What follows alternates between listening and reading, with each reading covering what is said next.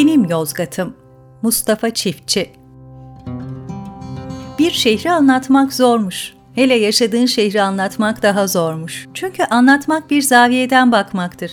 Ama şehrin birden çok, hatta sayısız tarafı vardır. Belki de bu sebepten herkes kendi şehrimi anlatayım, benim gördüğüm, bildiğim halini anlatayım diyerek, hatta kendi hikayesine şehri yoldaş ederek işin içinden sıyrılmak istiyor. İnsan kendini anlatırken hem şehri şekillendiren hem şehir tarafından şekillenmiş haliyle konuşuyor. Misal verelim de söylediklerimiz havada kalmasın.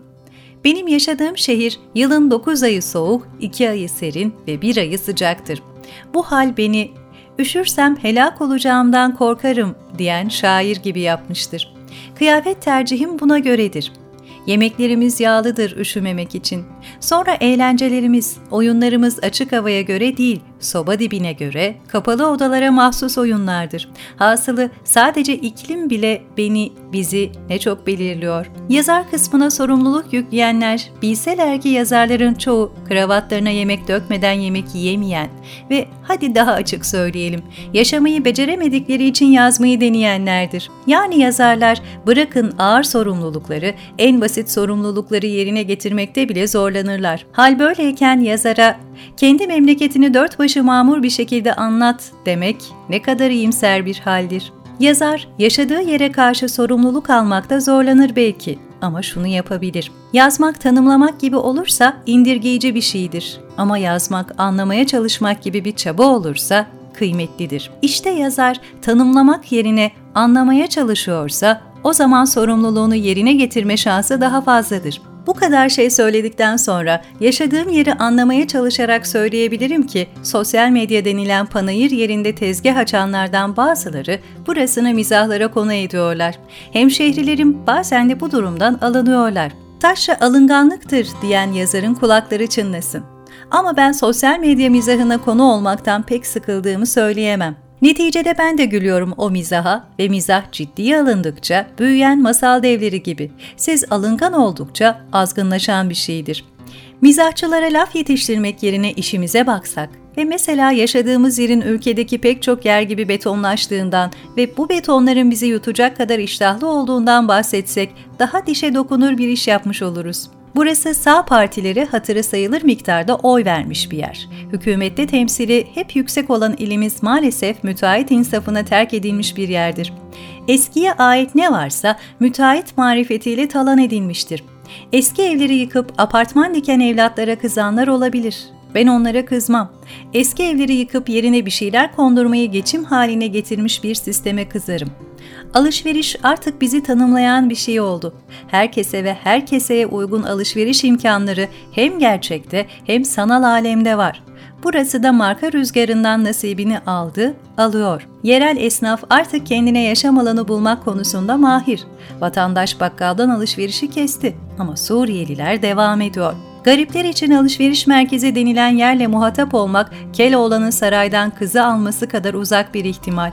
İçinden holding çıkarmış bir yer olarak yerel esnafımız biraz şerbetli bu konuda. Ama alışveriş merkezleri o kadar iştahlı ki ben onlara kızmam. Eski evleri yıkıp yerine bir şeyler kondurmayı geçim haline getirmiş bir sisteme kızarım. Alışveriş artık bizi tanımlayan bir şey oldu.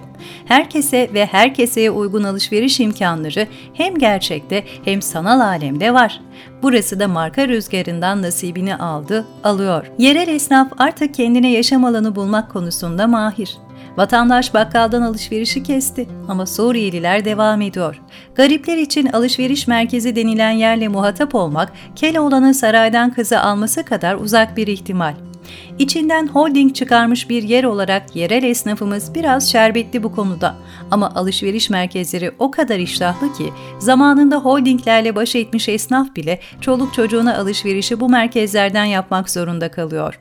Coğrafi konum olarak Ankara'ya yakın olmamızı pek mühim görenler hep vardı. Ama Ankara, Cumhuriyet'in huysuz oğlu olarak kendinden başkasına pek bakış, görüş etmez. Ankara'nın her zaman kendine yetecek kadar meselesi vardır. Ankara bizimle alakadar olmaz ama Ankara'ya gönderdiğimiz evlatlarımız vardır. Onların geldikleri yeri unutmamalarını isteriz. Ama her ne hikmetse Yozgat'tan Ankara'ya doğru yola çıkan kişinin ilk işi burasını unutmak olur. Ankara'da yaşayan dört kişiden biri Yozgatlıdır. İstatistik olarak kıymetli, hakikatte ise manasız bir orandır bu. Çünkü buradan gidenler burasını unutmak için gidiyorlar. Unutmak isteyene kendini hatırlatmak ne kadar zordur bir bilseniz. Laf gitmekten açılmışken edebiyatçılar ve sinemacılar için gitmek, kalmak her zaman iyi hikaye çıkaran verimli bir çatışmadır. Bu konuda benim kanaatime göre gitmek de, kalmak da kabul edilebilir tercihlerdir. Önemli olan huzurlu olabilmektir. Kalmışsan ve huzurluysan burası kalınacak en doğru yerdir. Gitmişsen ve huzurun yoksa o zaman yanlış yere gitmişsin demektir. Bir de gitse de kalsa da huzursuz olanlar vardır. Onlara Allah yardım etsin demekten başka çaremiz yok. Bu yazıda memleketimin tarihinden, kültüründen, turizm ve kalkınma hedeflerinden, ulaşım konaklama imkanlarından hiç bahsetmedim. Çünkü bunlar biraz da uzman kısmının top çevirdiği alanlar. Onların emeğine hürmeten susuyorum.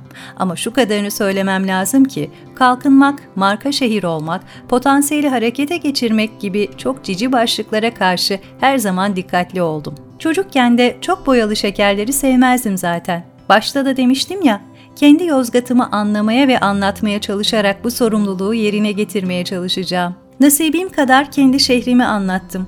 Umudum ve duam odur ki okurların kafasında ve kalbinde hakikate en yakın tabloyu oluşturabilmişimdir.